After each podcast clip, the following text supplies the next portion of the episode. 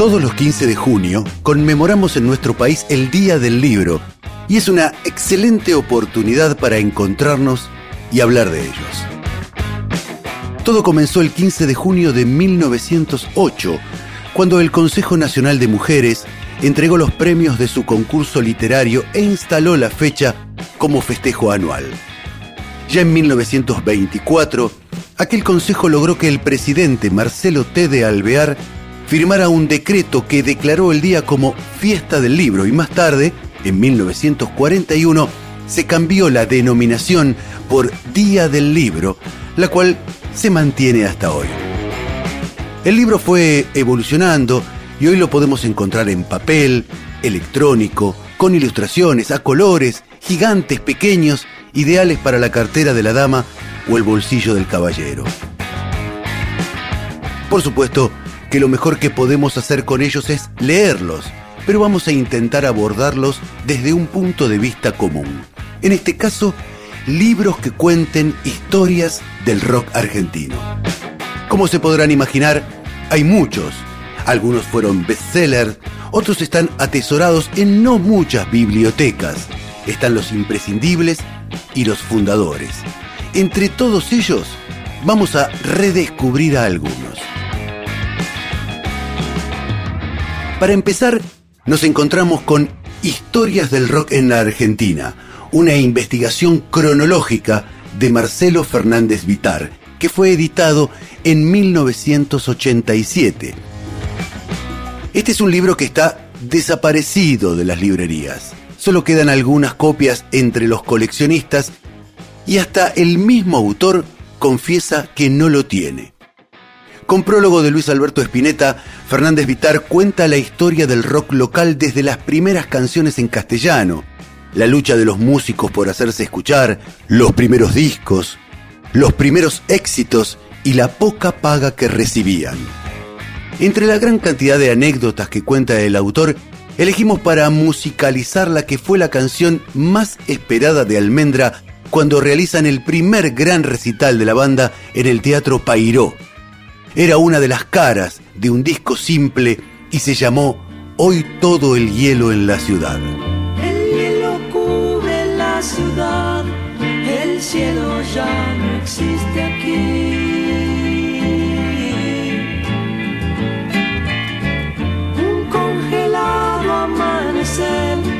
Tiñe de blanco hasta mi hogar. Cuando la luz ya no puede llegar, la gente en vano se pone a rezar.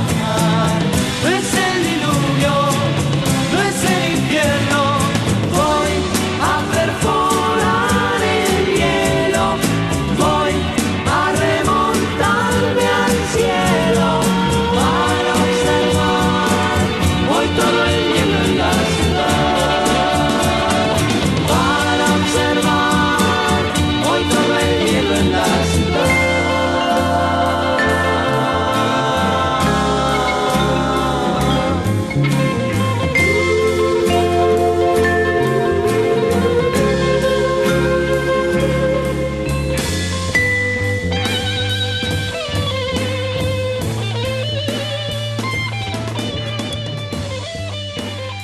Saltamos algunas décadas y nos encontramos con un libro mucho más reciente y que además batió récords de venta. Se trata de Recuerdos que mienten un poco, Memorias, en conversaciones con Marcelo Figueras. Esta es la primera autobiografía completa y en primera persona de Carlos Alberto, el Indio Solari, fundador junto con Sky Baileyson de Patricio Rey y sus Redonditos de Ricota. El autor recorre la vida y la obra del músico que se convirtió en un ícono de la escena contracultural del rock argentino. Analiza sus letras y sus melodías, sus ídolos, la relación con su público y con la prensa hasta la disolución de la banda en dos mil uno, la historia de los cuatro discos que grabó con su nuevo grupo, Los Fundamentalistas del Aire Acondicionado, y su presente. A lo largo de casi novecientas páginas, Solari cuenta centenares de anécdotas y analiza su propia evolución. Entre todas, se destaca la de la confección de la tapa del disco Octubre con esa particular tipografía soviética. De ese disco elegimos quizás el tema más pedido de esta banda, el que invita al pogo más grande del mundo.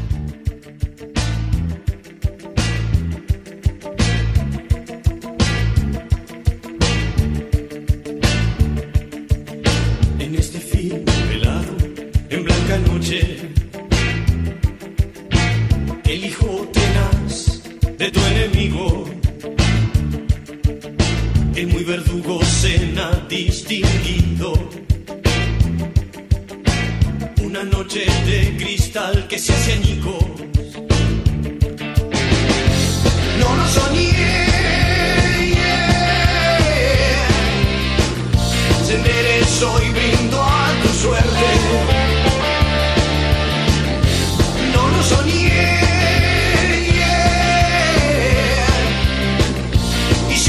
Mejor que nunca.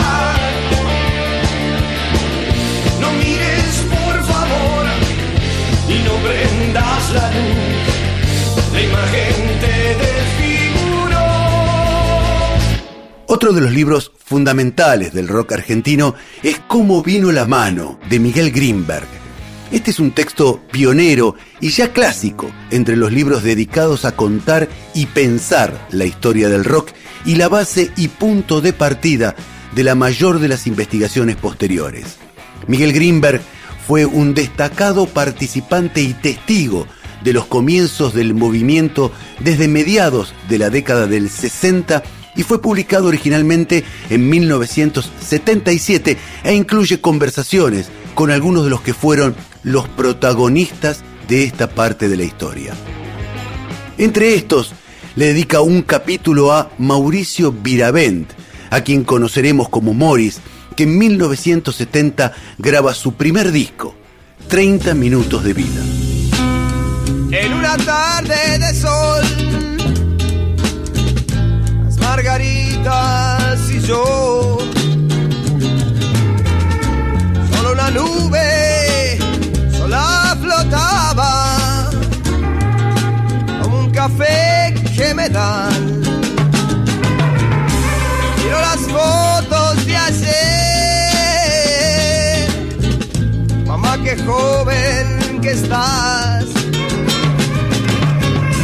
Linda la vieja, brindó sus ojos. Era la tarde de hoy. Momentos que extrañaré. Risas y sol.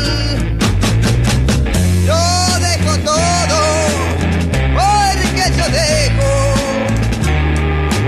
porque dejo mi niñez. Que la tarde se fue, oh, porque mamá no venía. Si seguimos recorriendo las librerías y bibliotecas, nos encontraremos con un gran trabajo de Juan Morris que se llama Cerati, la biografía definitiva. Esta biografía es un homenaje al músico que cambió para siempre la historia del rock argentino, no solo en su costado musical, sino en su faceta más íntima y humana.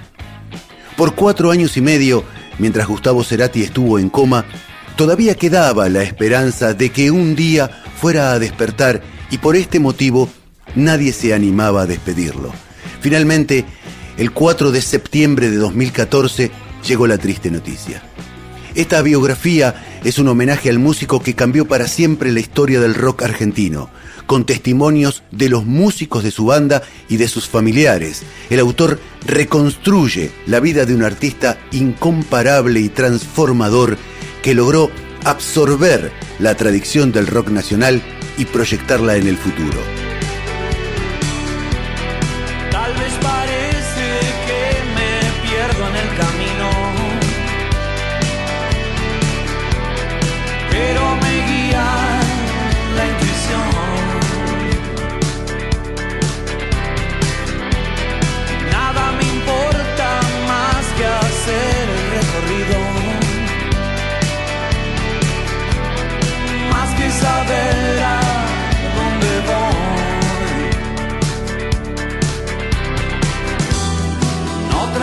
persuadirme, voy a seguir en esto, sé, nunca falla.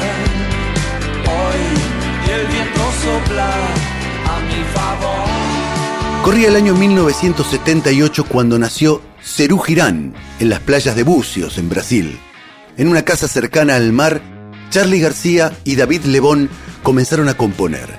Pronto se le sumarían Oscar Moro y Pedro Aznar. La combinación fue alquimia pura. Este es parte del relato que hace Mariano del Mazo en su libro Entre lujurias y represión. Serú Girán, la banda que lo cambió todo, escrito en dos mil diecinueve. Desde que Serú Girán apareció en escena, comenzó a ponerle fin a toda una época. Con apenas cuatro discos grabados en un lapso de cuatro años, cambiaron para siempre la sensibilidad del público y la concepción del espectáculo, alcanzando estándares de una profesionalización inédita.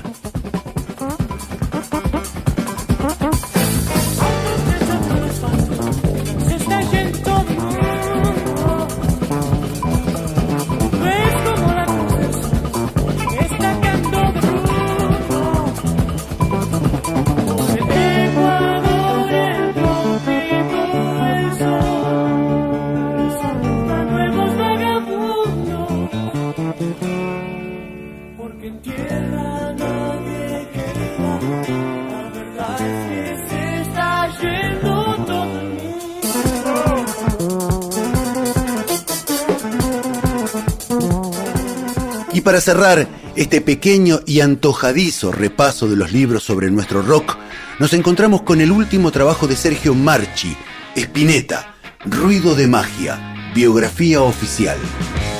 En casi setecientas páginas, Marchi cuenta detalles absolutamente desconocidos de uno de los padres del rock nacional, además de incluir decenas de fotografías, copias de volantes y afiches. En el libro se hace referencia al show del cinco de mayo de mil novecientos setenta y dos, que la historia registra como el debut en vivo de Pescado Rabioso. Cansado de gritar con gris, mi mente está colgada como un árbol. Cansado de luchar por mí, atado a mi destino, al borde del camino.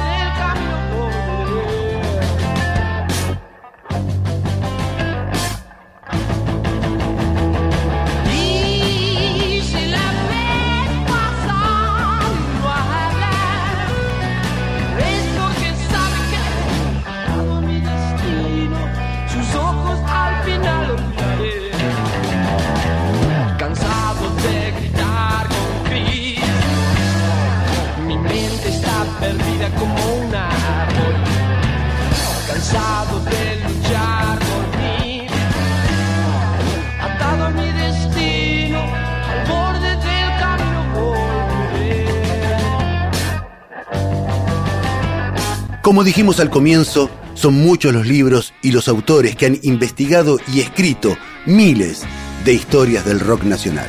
Que sirva esto como punto de partida para comenzar a leer.